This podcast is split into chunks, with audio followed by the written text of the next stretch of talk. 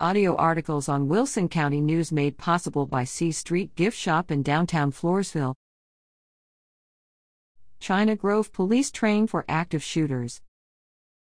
China Grove police officers Katrina Seisenbach and Jason Criollo take part in a firearms exercise during active shooter training September 18 on an East Central Independent School District campus with East Central ISD Police. The Leon Valley and Alamo Community College police departments conducted the training.